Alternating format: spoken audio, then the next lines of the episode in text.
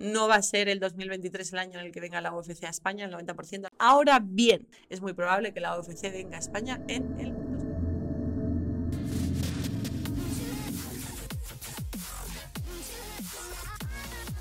Espera, espera.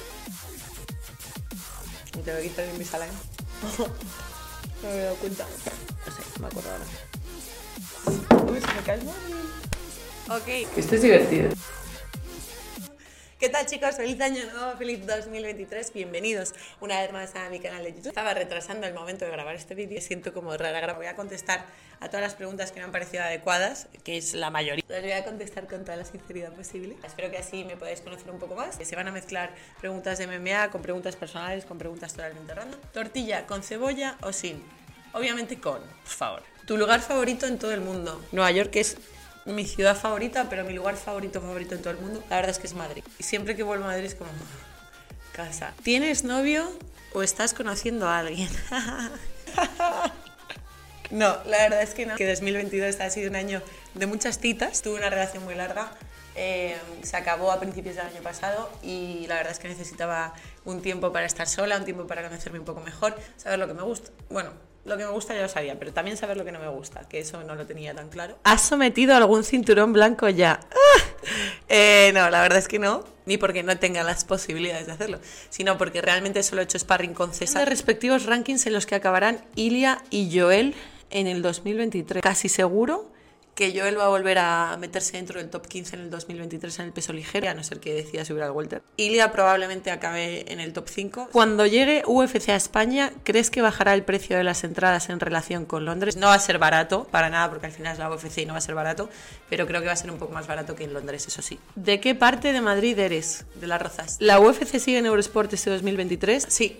Eurosport tiene un contrato con UFC de 5 años. Sí que es verdad que ha parado la UFC, ahora vuelve este fin de semana, entonces la, la, UFC estaba parada, por eso no estábamos dando UFC. Club eh, no volverá, el programa del club no volverá hasta febrero, hasta principios de febrero, porque Eurosport también da tenis, da el US eh, Open, el Open de Australia, el Roland Garros. A finales de enero es el Open de Australia, Eurosport le da mucha importancia al tenis porque funciona muy bien, es la verdad. ¿Crees que se puede aumentar la cantidad de españoles en la UFC? Sí, sin duda.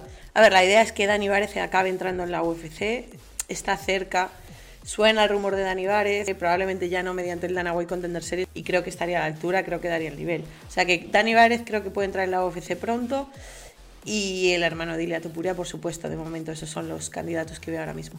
Sé que es un tema personal y si quieres no lo trates en público porque no le debes explicaciones a nadie, pero es fácil trabajar, entrevistar o entrevistar a tu expareja. Eh, a ver, la verdad es que no fue difícil, al principio es extraño, pero no fue difícil, de hecho eh, agradecí tener una persona, figura de confianza en un mundo que al principio era eh, nuevo para mí. Boxeador y boxeadora favorita. Boxeadora Christy Martin, porque me gusta muchísimo la historia que tiene, todo el drama. Al final me encantan los deportistas que tienen como una historia controvertida detrás. Una mujer fuerte, una mujer independiente, pero a la vez también una mujer muy femenina. Boxeador favorito, obviamente, Mike Tyson. A día de hoy sigo el podcast de Mike Tyson. Me gusta mucho eh, la gente humana. Año que viene UFC en España. O sea, 2023 UFC en España. Eh, al 90% digo que no. No va a ser el 2023 el año en el que venga la UFC a España, el 90%, a no ser que pase algo gordo o algo raro. No es por falta de ganas de la UFC, no es porque no piense la UFC que España no está preparada eh, para dar la talla en un evento de UFC, sino porque realmente también si, si viene España, o sea, perdón, si viene la UFC a España, tampoco hay tantas opciones de sedes como para hacerlo. La mejor idea sería el Wizzing Center, que es también en cuanto a capacidad el escenario que más, le encaja a la UFC, porque si os fijáis en Europa, Estados Unidos, etcétera, el tipo de arenas que eligen son alrededor de una capacidad de 20.000 asistentes y por ahí ronda el Wizzing Center. Pero el Wizzing Center está muy, muy, muy solicitado. Eh, hay que pedir cita, o sea, el año pasado en diciembre ya estaban casi todos los fines de semana, muchísimas fechas ya cogidas para el Wizzing Center, entonces es algo que hay que hacerlo con tiempo, hay que organizarlo con tiempo. Luego también está la opción del Bernabéu, pero bueno, ya vería, habría que ver, quizá lo más adecuado es el Wizzing Center. Entonces, en 2023 eh, probablemente no va a venir la UFC a España. Ahora bien, sí que se habla y sí que está muy presente, muy en mente Y en los planes UFC España 2024. Lo más probable es que la UFC venga a España en el 2024, si no se tuerce nada, si seguimos con los luchadores al nivel en el que están, etcétera, etcétera, etcétera. Es muy probable que la UFC venga a España en el 2024. Las preguntas empiezan a, a ponerse profundas, porque claro, libro favorito. Cada vez que me preguntáis libro favorito, película favorita o canción favorita, eh, tío, luego lo pienso y digo, ¿por qué no dije esto? Joder, es que me cago en la puta. Me gusta, la verdad, que todo tipo de novelas, pero. Y mira que no soy de libros de autoayuda, pero el libro de Robin Sharma, de Manifiesto para los héroes de cada día, puede que sea mi libro favorito. Además, cada vez que estoy pasando por un mal momento me leo el libro y después de acabarme el libro, no es, no es por nada, ¿eh? Y a lo mejor a vosotros os pasa también, así que si queréis leerlo, probarlo. Pero después de, leerlo, de, leer- de acabar el libro, cada vez que lo leo entero, siempre me pasa algo bueno. Lo que más te gusta es ser presentadora, periodista. Siempre, siempre, siempre, siempre. Antes que tenista, y mira que entrenaba muchísimas horas al día, todos los días, tal, tal, tal. Siempre quise ser presentadora de televisión o periodista. Además es que me acuerdo que de pequeña, o sea, cuando había bodas, bautizos, etcétera, y veía a mis primos con la cámara, yo ya me ponía, empezaba, bueno, pues en la boda de hoy hemos hecho tal. De hecho, cuando estaba en Estados Unidos, eh, me hicieron una entrevista. A veces nos entrevistaban por el tenis para hablar de cómo estaba el equipo. Una vez me preguntaron que, mm, que qué quería ser de mayor, que si tenía otras aspiraciones fuera del tenis. Dije que sí, que quería ser prese- presentadora de televisión, que quería ser periodista. Y mm, me dijeron, pues no digas más, ¿qué te parece si haces unas prácticas con nosotros, el equipo de broadcasting de mi universidad, que tenía un canal de televisión? Y empecé a hacer ahí un programa con ellos en, en inglés, aunque me pedía que pusiera como un acento español bastante forzado, o sea, fue muy extraño. Fue un poco horrible todo, me pusieron ahí is this week's Male Athlete of the Week. y como que cojones no sabía ni coger el micrófono. UB Football takes on the Baylor Bears. ¿Crees que The Notorious volverá a gran nivel? No, muy a mi pesar. Creo que Conor no volverá a ser el Conor que conocíamos. Restaurantes favoritos de Madrid. Uh, esta es, eh, es complicada porque siempre eh, tengo muchísima dificultad para elegir dónde quiero comer. Es verdad que me cuesta un montón. Siempre prefiero que lo elija otra persona antes de elegirlo yo. Arde, eh, que está en la Puerta de Alcalá. Me gusta muchísimo L'Entrecot, Café de París, que es un restaurante francés, que me gusta mucho ir con mi hermana y además te ponen todas las patatas fritas que quieras, eh, gordas. Eh, me gusta mucho en Copa de Balón, que está en Aravaca, porque la comida está muy rica, pero sobre todo porque hacen unos espresso martinis buenísimos. Y no sé, ahora mismo no me viene así ninguno más a la mente. Alguno de sushi probablemente, pero no sé, no me acuerdo ahora. ¿Tenis o MMA? Uh, pasa raro y el tenis ha sido mi vida durante muchísimo, muchísimo tiempo, pero las MMA. Es verdad que el tenis me gusta mucho, trabajo también en tenis, en narro tenis en la zona, pero para mí las MMA son mucho más emocionantes. Eh, incluso la gente de las MMA me parece más fácil de conectar con ellas, me parece gente más real, eh, gente menos superficial. ¿Cuál ha sido para ti la pelea del año? Cada vez que me preguntan la pelea del año 2023, me viene a la cabeza la pelea de Usman contra Leon Edwards, más que nada por lo que significó. El gran subestimado le quitó el título a- al gran rey del peso welter. Estaría chulo que fuese un día Generación MMA. ¿Te han invitado?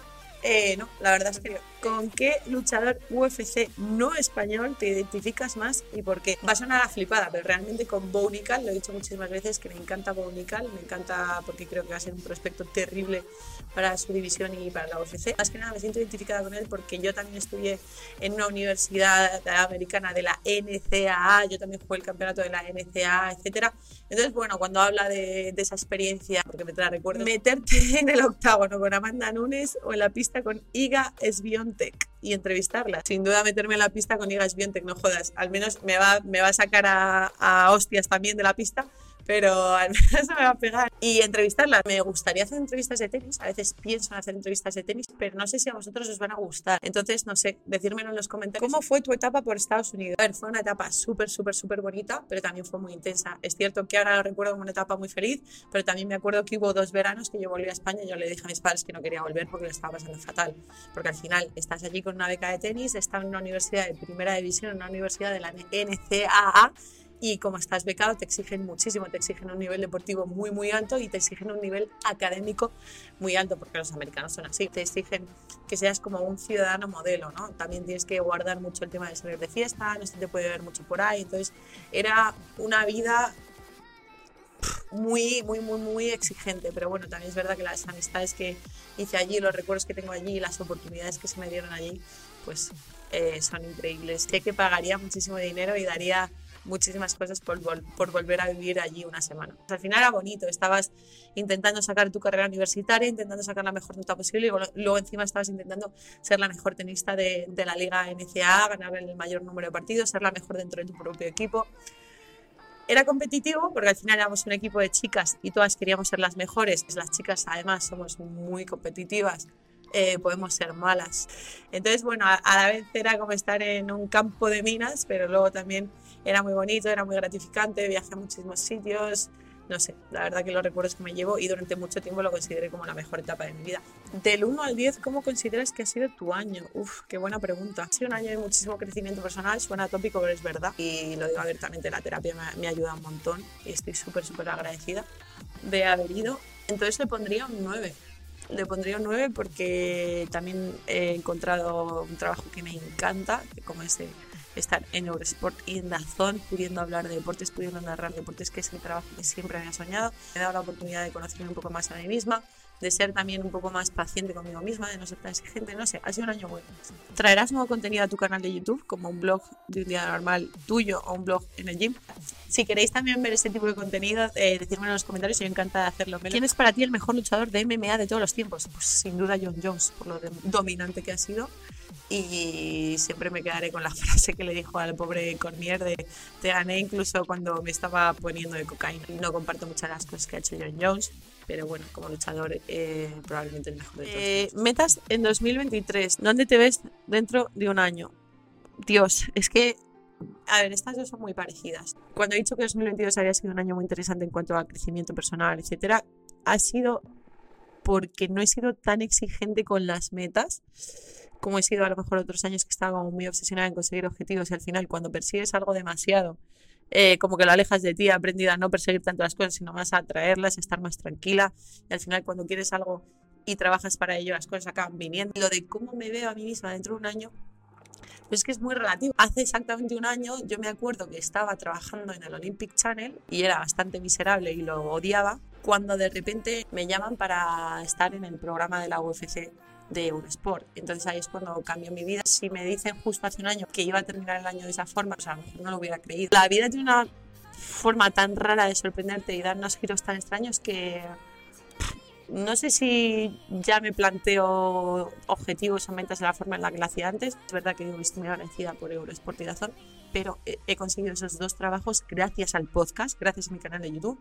Dazón porque una persona que entrevisté en mi podcast eh, le gustó tanto mi trabajo que me dijo, escucha, quiero que vengas a Dazón, quiero que te den una oportunidad. Y Eurosport también, pues porque me conocieron gracias a mi podcast. Y es algo que también me demuestra que si de verdad quieres algo, eh, trabaja por ello y pon trabajo porque va a salir.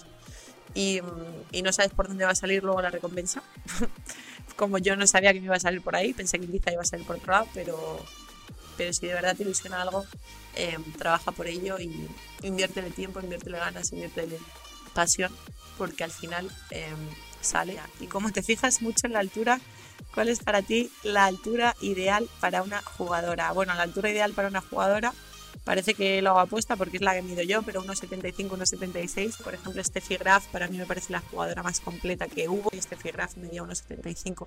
¿Hace cuánto tiempo empezaste a seguir las MMA? Pues hace unos 4 o 5 años. Eres una mujer atractiva, gracias.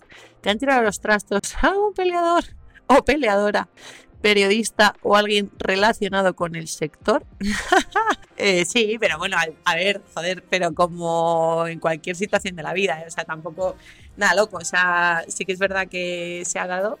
Eh, algún, alguna ficha por ahí, pero vamos, igual que todos a lo mejor lo hemos hecho en cualquier situación, que vemos a alguien, nos parece atractivo, eh, intentamos averiguar si está soltera o no está soltera y bueno, pues probamos suerte, a veces funciona, a veces está haciendo la MMA un entorno tan hipertestosterónico, ¿te has sentido alguna vez menospreciada o ninguneada por ser mujer? Eh, la verdad es que no, para nada, la verdad es que no, al contrario, eh, antes estaba en fútbol, antes hacía fútbol, hacía un programa de fútbol y ahí he sentido más comentarios desagradables que las MMA. Al contrario, en las MMA eh, he apostado yo también por las MMA, por el público que hay, por cómo se me ha acogido, por cómo me han cuidado. Estoy absolutamente enamorada de la comunidad de las MMA. Ojalá transmitas el UFC España en el 23. Yo también lo espero, aunque bueno, será más bien el 24. ¿A quién te gustaría entrevistar y a quién pondrías de cabeza de cartel en un posible UFC España? Obviamente Ilea Topuria eh, sería el main event de UFC España. ¿Y a quién me gustaría entrevistar? Fue a muchísimos. Espera. Top 3 peleadores favoritos de la historia de las MMA. ¡Fua! No lo sé. A ver, eh, Conor McGregor, John Jones y luego también eh, mis compañeros en Eurosport lo saben tengo como una obsesión que no es muy normal con Islam Catcher. entre tenis o las MMA, ¿cuál de estos deportes individuales consideras que tiene mejor salida para ser profesional? Sin duda el tenis, el tenis se gana muchísimo más dinero. ¿Qué tal tu experiencia en el Contender Series? Esta pregunta es de Colme, mi compi en el Contender Series, nos lo pasamos tan, tan, tan bien. La verdad es que fue increíble, estaba muy nerviosa, Colme lo sabe, estaba nerviosa porque era la primera vez que narraba MMA en directo, la verdad que fue un disfrute, fue una gozada y me gustó mucho vuestra reacción cómo me apoyaste. Porque si tú fuiste jugadora de tenis élite, no apostaste por comunicar tenis en vez de MMA y realmente sí que he apostado también por comunicar tenis, pero se me están dando muchas más oportunidades dentro del mundo de las MMA.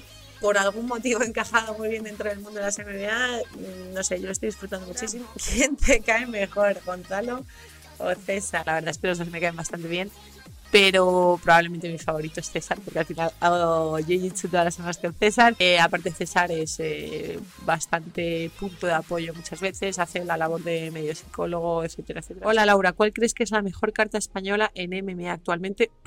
¿Y por qué Topuria? Pues sí, yo también lo pienso, que Topuria es la mejor carta de presentación eh, española porque es muy dominante en su peso, es una auténtica pisonadora, es buenísimo y luego encima se desenvuelve muy muy bien en los medios, es conocido a nivel mundial, se ha consagrado como una superestrella, pues, ¿qué, más, ¿qué más queremos? Un buen imán de marketing, una buena figura ¿no? que pueda traer un poco también las miradas a España. Ok, pues esas han sido las preguntas. Eh, adiós, a ver ahora cómo lo edito, porque al final nos hemos eh, extendido más de la cuenta más de lo que pensaba, pero bueno, me lo he pasado muy bien. Muchísimas gracias por vuestras preguntas, de verdad. Espero no haberme enrollado más de la cuenta. Y nada, que este año prometo traeros mucho contenido, prometo ser constante. También quería aprovechar para agradeceros por todo el apoyo que me dais, por cada mensaje, por cada like, por cada visualización, cada comentario. Y no sé, para mí es importante y la verdad que lo agradezco muchísimo cada vez que estáis ahí, cada vez que me, que me dais feedback, de que me decís lo que os ha parecido el vídeo, eh, que me pedís nuevo contenido, que me dais ideas para hacer cosas nuevas.